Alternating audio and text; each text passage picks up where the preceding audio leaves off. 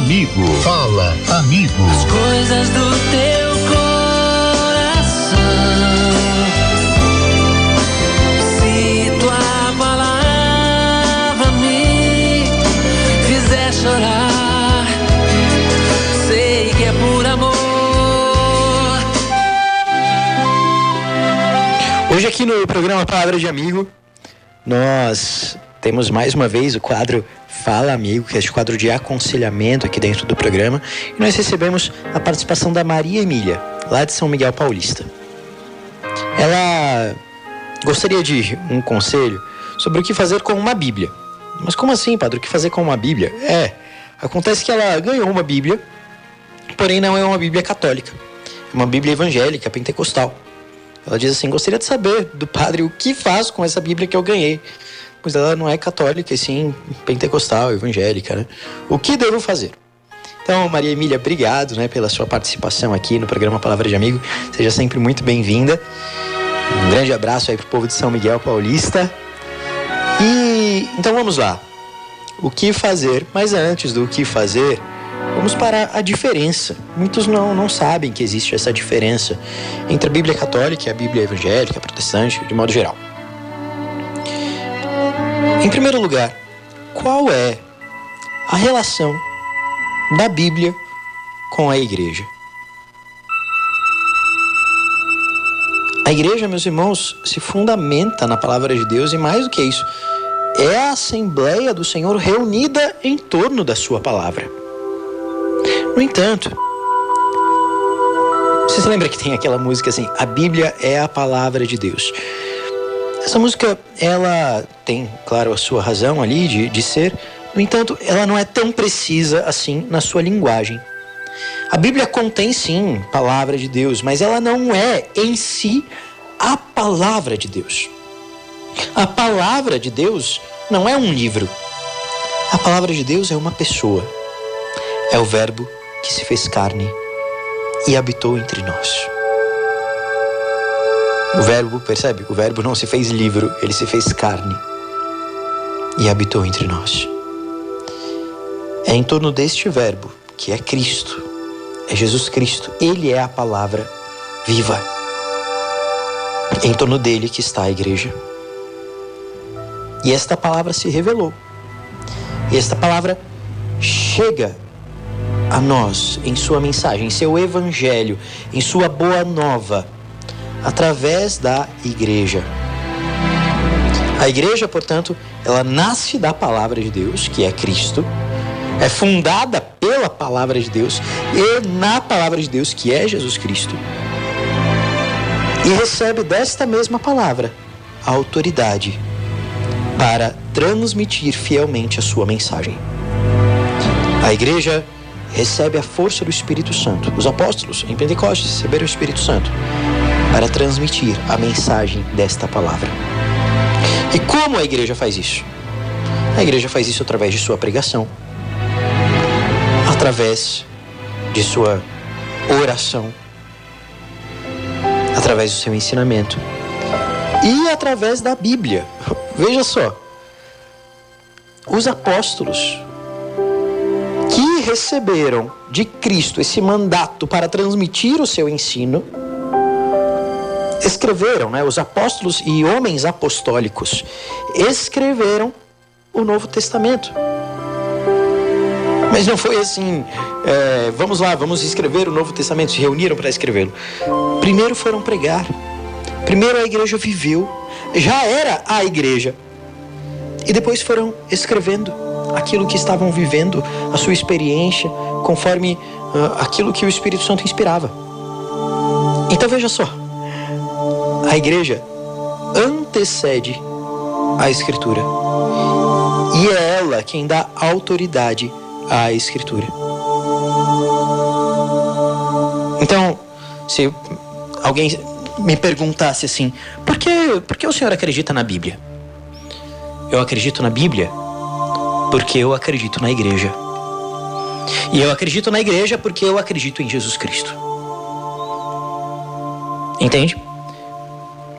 É a fé na igreja que nos garante a verdade das Sagradas Escrituras.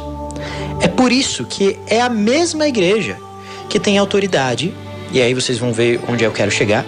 É essa mesma igreja, a igreja católica, a igreja fundada por Cristo. Se foi ela, foi dela que nasceu né, o Novo Testamento, essa mesma igreja que tem autoridade de dizer o que é a Sagrada Escritura e o que não é. Aconteceu que no início da igreja né, havia diversos livros nascendo, diversos escritos. E durante um tempo havia alguma discussão sobre o que era livro inspirado por Deus e o que não era. Então, a igreja é que tem autoridade para dizer: estes livros são inspirados por Deus. E aqui, veja, eu não vou entrar em detalhes sobre isso, mas vocês podem é, procurar, tem diversos livros católicos sobre o que se chama de cânon bíblico o cânon das Escrituras. Houve aqueles livros chamados deuterocanônicos. Quer dizer que foram é, incluídos depois no cânon, mas isso não significa que não eram inspirados. A igreja é quem determina isso, porque é ela que recebeu a luz do Espírito Santo. No século XVI, depois de 1517, quando começou a reforma protestante, Lutero, Martinho Lutero, decidiu reformular, assim, digamos, o cânon bíblico, quer dizer, quais livros formam a Bíblia, porque a, Bíblia tem diversos livros. Então, sete livros do Antigo Testamento foram por ele é, tirados do cânon. E ele quase, inclusive, tirou, por exemplo, a carta de Tiago, porque ele não concordava com algumas coisas da carta de Tiago. Ele dizia que era uma carta de palha. Ele só não tirou porque não tinha argumentos para isso, a não ser a discordância dele. Senão, ele tiraria também. Então, por que a nossa irmã Maria Emília ficou com essa pergunta: o que eu faço com a Bíblia pentecostal, evangélica ali? Porque ela não tem todos os livros que tem a nossa Bíblia católica. Não é a Bíblia completa. A Bíblia católica tem 46 livros no Antigo Testamento e 27 no Novo Testamento, ou seja, 73 livros. Além disso, toda a Bíblia católica, se você pegar lá nas primeiras páginas da sua Bíblia católica, tem uma assinatura de um bispo e escrito assim imprimatur, quer dizer imprima-se, pode imprimir. Ou então nihil obstat em latim, que quer dizer na, nada contra, pode, pode, é, não, tem, não tem nenhum erro na tradução.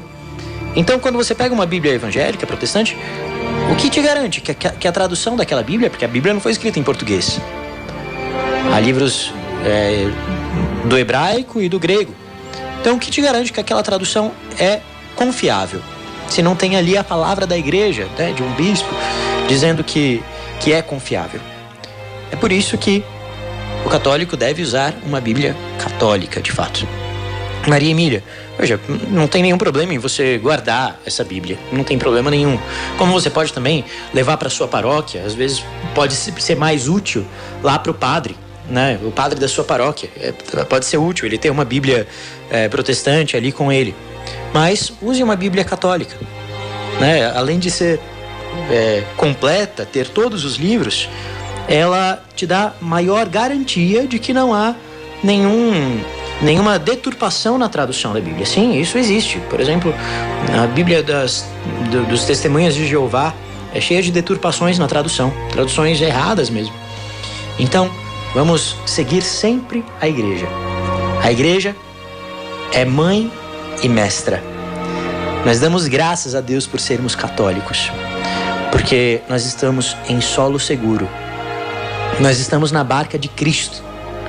E esta barca jamais afundará. Foi ele que disse a Pedro: Tu és Pedro, sobre esta pedra eu edificarei a minha igreja.